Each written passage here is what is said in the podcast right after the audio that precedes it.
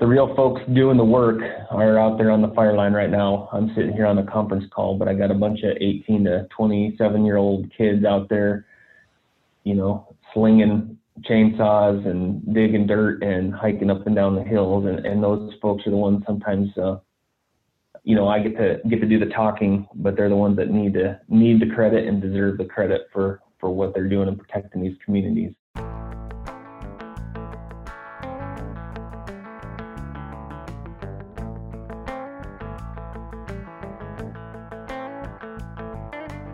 Hello, and welcome to Out West, the official podcast of the Western Governors Association, a bipartisan organization representing the governors of the 22 westernmost states and territories.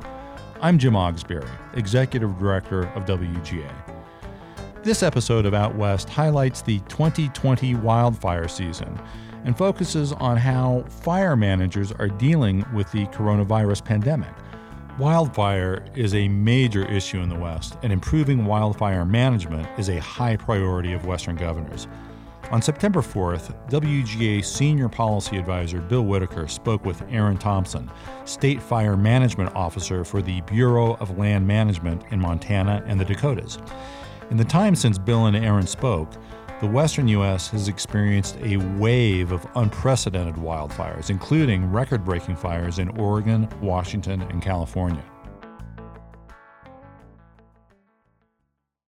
Hello, everyone. I'm Bill Whitaker, a senior policy advisor for the Western Governors Association, here today to talk about wildfires and COVID 19.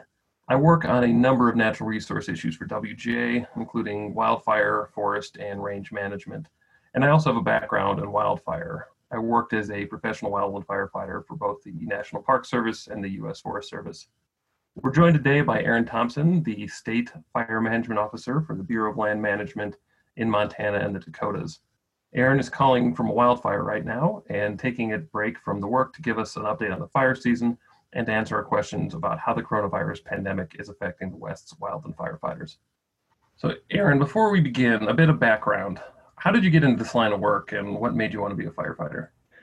So I grew up in the Black Hills uh, National Forest in South Dakota, and I have an older brother that became a wildland firefighter uh, right out of high school. And I remember the day he came home um, with his red bag, and back then it was truly a red bag um, full of fire gear.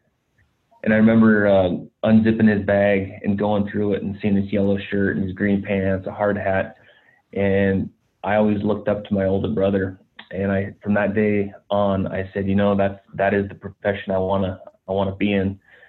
And as I got older, um, I realized that um, being a wildland firefighter, being outdoors, growing up in the forest, uh, the love of the land, and then being able to provide a, a public service um, to our, you know, to the to the American public is what I really had um, passion for so that's um you know kind of growing up out outdoors um in the forest and, and wanting to follow in the footsteps of my brothers what kind of guided me into uh, jumping into being a wildland firefighter.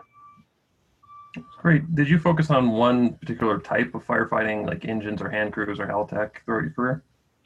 You know growing up there in the black hills that's where i started my career and it was uh, uh, mainly uh, wildland fire engines and uh, helitack. Um, but I, I knew at a young age that I wanted to be a, uh, a fire manager someday, and I always felt like I needed to be well-rounded. And so, although I started my engine uh, my career on engines, um, I had the opportunity to to get skills and, and qualifications in in uh, helicopters, hotshot crews, incident command. Um, and so I, I, wanted to be able to be well-rounded, but um, mainly uh, focused on engines at an early age due to uh, the proximity with the Black Hills National Forest. No, I definitely. I spent most of my time on engines, so I can I can relate with that. But I also bounced around a little bit, and I can absolutely relate to uh, your story of looking at your brother. I remember um, being in uh, about 12 in Yellowstone National Park. Um, I was my um, I was living up there. My parents worked for the National Park Service. And I remember seeing the fire crew there. And at that age, I thought that was the coolest thing in the world and just knew uh, instantly. I remember seeing, um, you know, seeing the red bag, seeing the engines, and just knowing instantly that's what I wanted to do. So I can definitely relate to, to that appeal. So um, to move to the fire that you're on, where are you calling from? Um, what's the name of the fire on? Where it's located, and how's it going? So yeah, I'm calling in from uh, it's the Woodward Fire. It's uh, burning on the Point Reyes National Seashore in California. So this is a Park Service fire, uh, just over 4,800 acres um, as of this morning, 71% contained. Um, at the peak of this fire, we had around 600 firefighters um, fighting it. Um, things over the last two weeks, uh, we've been very successful um, getting containment lines on this fire, being able to lift some evacuations and evacuation warnings, getting the public back in, uh, into their uh, homes, and um, working closely here with the uh, with the Park Service on what it's going to look like when our incident management team uh, transitions this back to uh, to the Park Service. How's it going um, with the community there? I know uh, the if I'm correct, the um, at Point Reyes, there's a real um, history of wildfire and prescribed burning there more than other parts of California. Um, so I always thought it was an interesting park, and that uh, you know prescribed burning and wildfire use and things like that are, are a little bit more established there than they are in other parts of the country. Yeah, no, the public's uh, been extremely supportive and, and thankful of the firefighters and the great work that they're doing. Um, th- you know, this fire is extremely visible from San Francisco and the surrounding Bay Area, and then obviously the Point Reyes is um, it's right in Point Reyes' backyard, so they have they, they can see the smoke. So, you know, we've really been trying to get the message out to the uh, to the local community that they're going to continue to see smoke for for quite some time, but the uh, the potential for the fire to escape, escape containment lines is, is going to be extremely minimal. And you know the the Marin County Fire Department that we're working closely with, as well as the National Park Service, they um, they'll they'll continue to have you know resources on this fire, continuing to patrol, mop up, and respond to any uh, any issues that um, the community sees in the future. But so far, the community has been very, very thankful, very engaged. Um, we we really just had no no problems uh, dealing with with the public out here. Um, so I'd like to uh, get to talking about COVID-19 and how it's impacting uh, firefighting. But first, I just kind of want to lay out what wildland firefighting is like. I think I've been reading a lot of stories about um, wildland firefighting this year just because it's exceptional year with uh, the coronavirus. But I think when I read those stories, most people don't understand how wildland fire, firefighting works, what a day in the life of a wildland firefighter is like. Um, I was a firefighter from 2016 to, or to, excuse me, from 2006 to 2015. And when I started, I just couldn't believe how different it was from what I expected. I would, you know, you watch the movies and you think it's just going to be people yelling and it's going to be crazy um, go go go all the time and trees crashing. And i didn't really realize how much of a slog a lot of firefighting is. Um, it's a lot of just hard work every single day pretty unglamorous um, and very repetitive. And i just think you know the the uh, popular perception versus reality is a little bit mixed so can you just describe a typical day for wildland firefighter and has it changed any, at all since um, i got out of it about six seven years ago you bet you know, wildland firefighting is definitely a physical work. You must be in good physical condition. Um, firefighters are definitely physically fit people. Uh, you've also got to have a sharp analytical mind to be successful uh, firefighter because you're often handling several different tasks at once.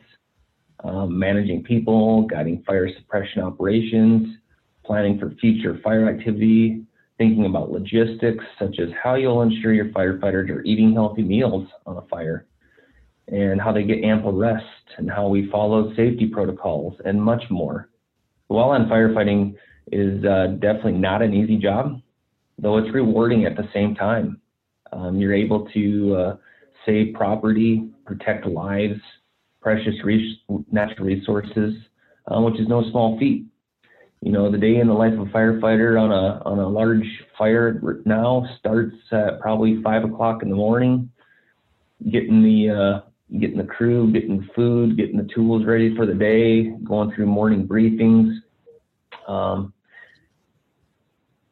hitting the fire line. You know, you hike hike a piece of line to where you're going to start your uh, your mission for the day, and they're going to work a long, long day in the smoke and dirt, eating on the line, packing water with them all day long you know, and then they'll end their shift around, um, you know, 2100 at night, and around 10 o'clock they try to be bedded down for the day. So long hours, like you said, it's it's we talk about it being more of a marathon. It's not a sprint, um, and you got to be able to endure 16-hour days over two-week periods with uh, very few days off in between the next potential assignment.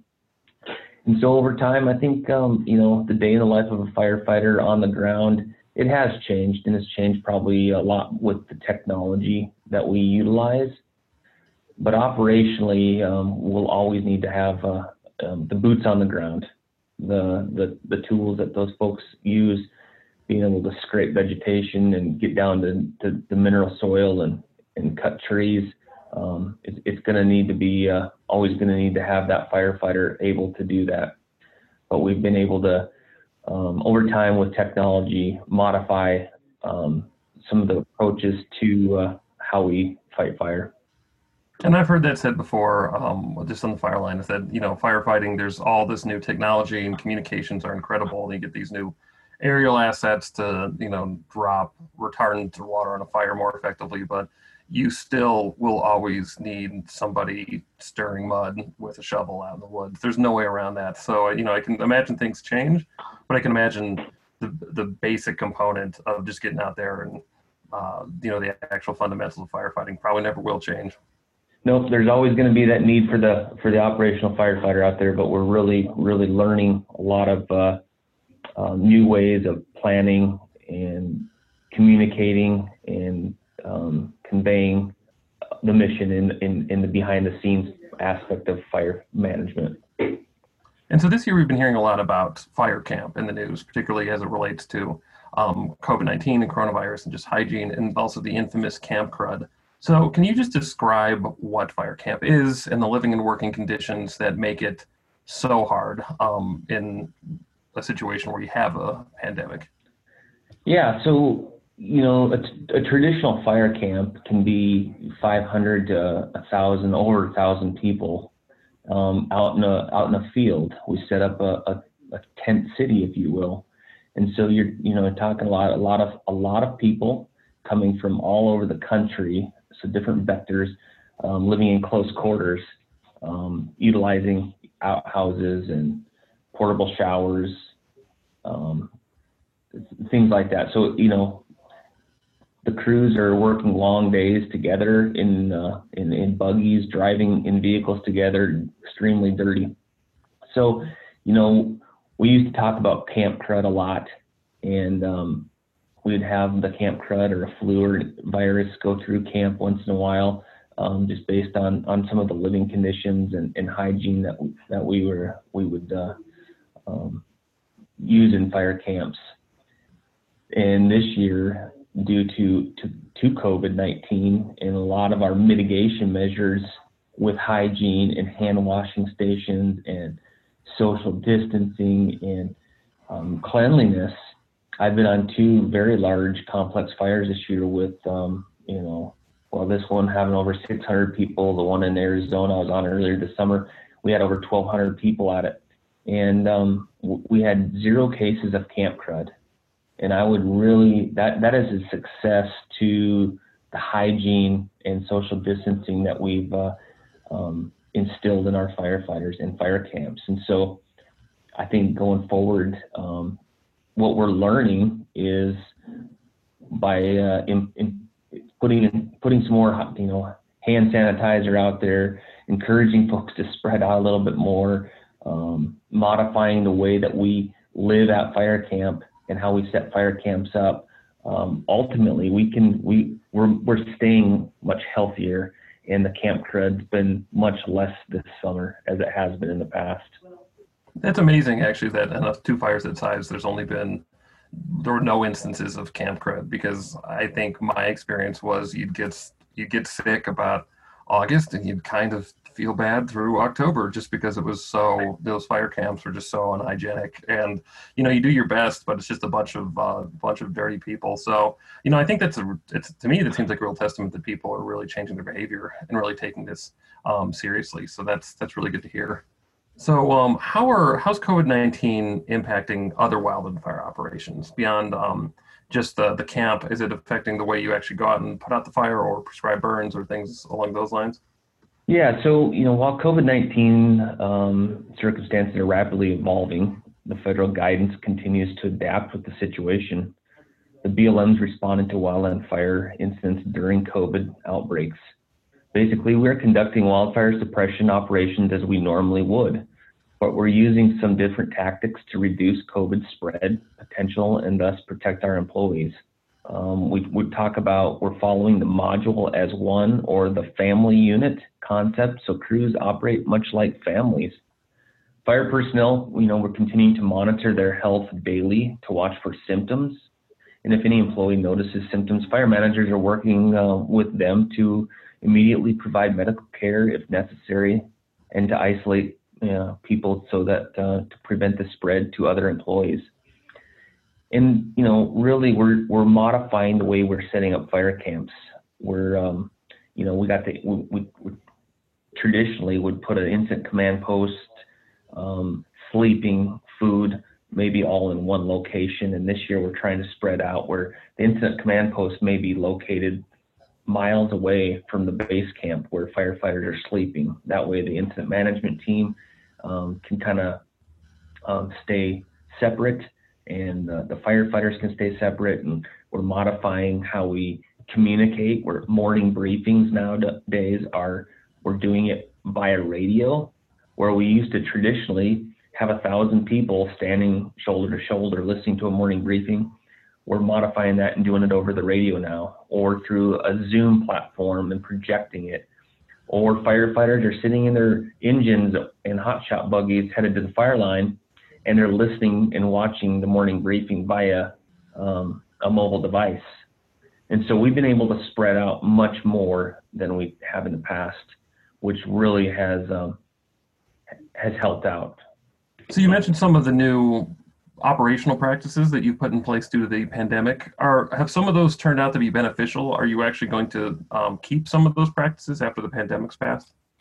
Yes um, you know we've been able to uh, um, a lot of the back to a lot of the planning and pre-planning preparing for this fire season um, a lot of what we're learning um, through the use of technology that yeah we absolutely will keep uh, a lot of our new processes in place. And and one of those I'll talk about is um, uh, when you come into a large fire camp there used to be a traditional check-in where each firefighter would have to go to a person and, and physically write down you know where they came from and what their qualifications were. And you know when you had that hand-to-hand face-to-face contact. And now we're uh, we're doing all that via um, um, web-based systems now, and so it's all virtual.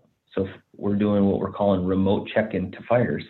So crews, when they get on the get to the fire assignment, they can essentially self-check in from their vehicle, and we can populate our incident action plan based on that. So there's there's zero contact there with the incident management team. Um, we're doing uh, remote demo.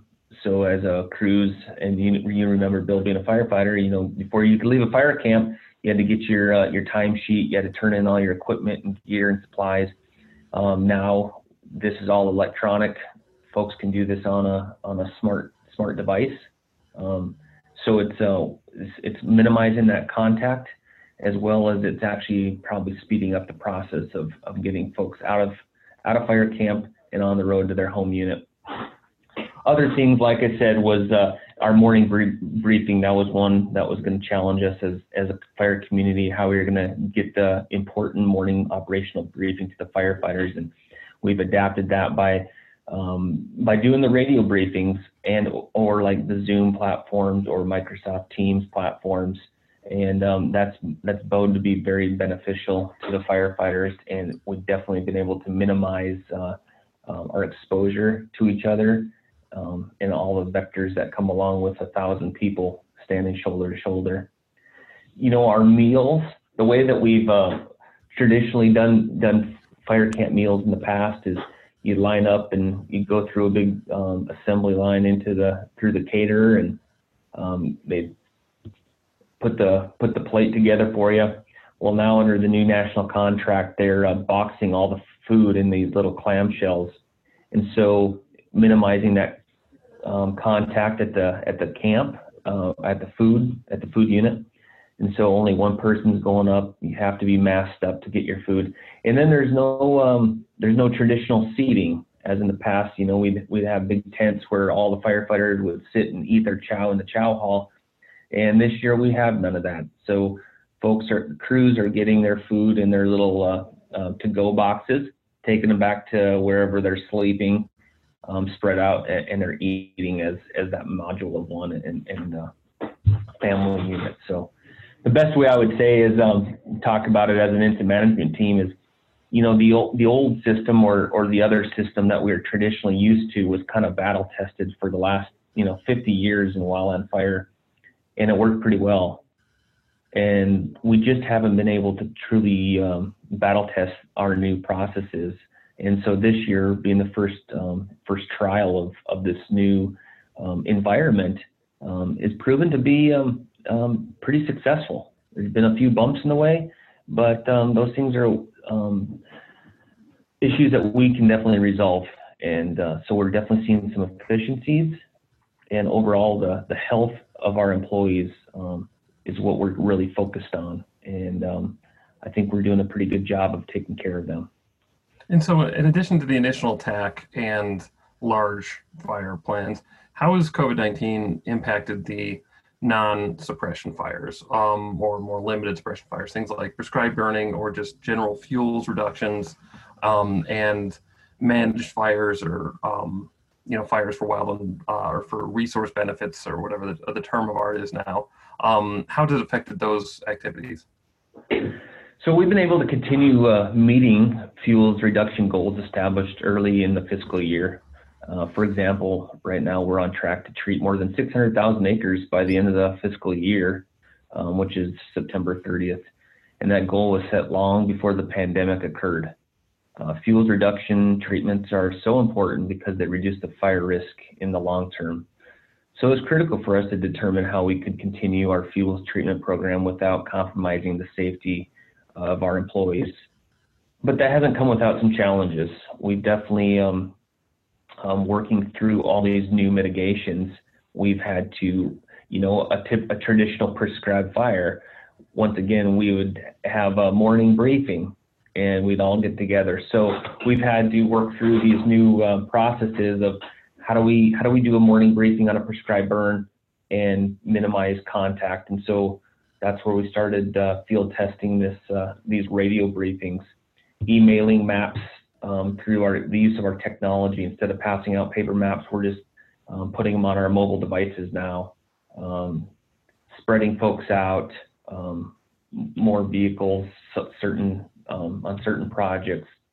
But overall, we're gonna we're gonna be able to meet our uh, um, the target that we we set out to to accomplish, um, and um, continuing to work through these uh, these best management practices that were developed back in March, April, May of this year, preparing for the fire season. The fuels program uh, just just goes hand in hand with the the fire suppression program, and so the same folks that were involved in the, in within our fuels um, programs are have been involved with the uh, the fire um, program as well, and very familiar with all these same best management practices. Well, it's good to hear. Yeah, it's a complex problem, so good to hear some of the best folks are on it. So, Aaron, thank you uh, for the interview. Thanks for taking your time to do this. I really appreciate it. It's been really cool to talk to someone on the field and just talk shop for a little bit. It's nice for me to sort of relive my glory days and talk to someone who's actually out there doing the work. So we appreciate that you taking the time. We appreciate all the work you're doing out there in the fire, and um, thanks a lot. Thank you, Bill. I appreciate it, and um, you know, I just want to you know throw out there that the real folks doing the work are out there on the fire line right now. I'm sitting here on the conference call, but I got a bunch of 18 to 27 year old kids out there, you know, slinging chainsaws and digging dirt and hiking up and down the hills and, and those folks are the ones sometimes uh, you know I get to get to do the talking but they're the ones that need to need the credit and deserve the credit for for what they're doing and protecting these communities so That's a good point, Aaron, and I, I, totally agree. I think it's good to give credit where credit is due, and that there's a huge number of young people right now in the West um, really waking up every day under hard circumstances and going out every day and just um, really working hard to protect the West's resources, to protect life and protect property. And I think a lot of people don't really understand um, how difficult that work can be and sort of the toll it can take on everybody. So I think it's always good to give credit to those folks who are out there actually doing the work in the field when there's an opportunity. Thanks for listening to this episode of Out West, presented by the Western Governors Association. To learn more about our ongoing work on wildfire, forest, and rangeland management, please visit westgov.org. And be sure to join us next time as we continue to discuss significant issues facing the western United States. Finally, WGA would like to thank Aaron Thompson for sharing his expertise on western wildfires. Happy trails, everyone.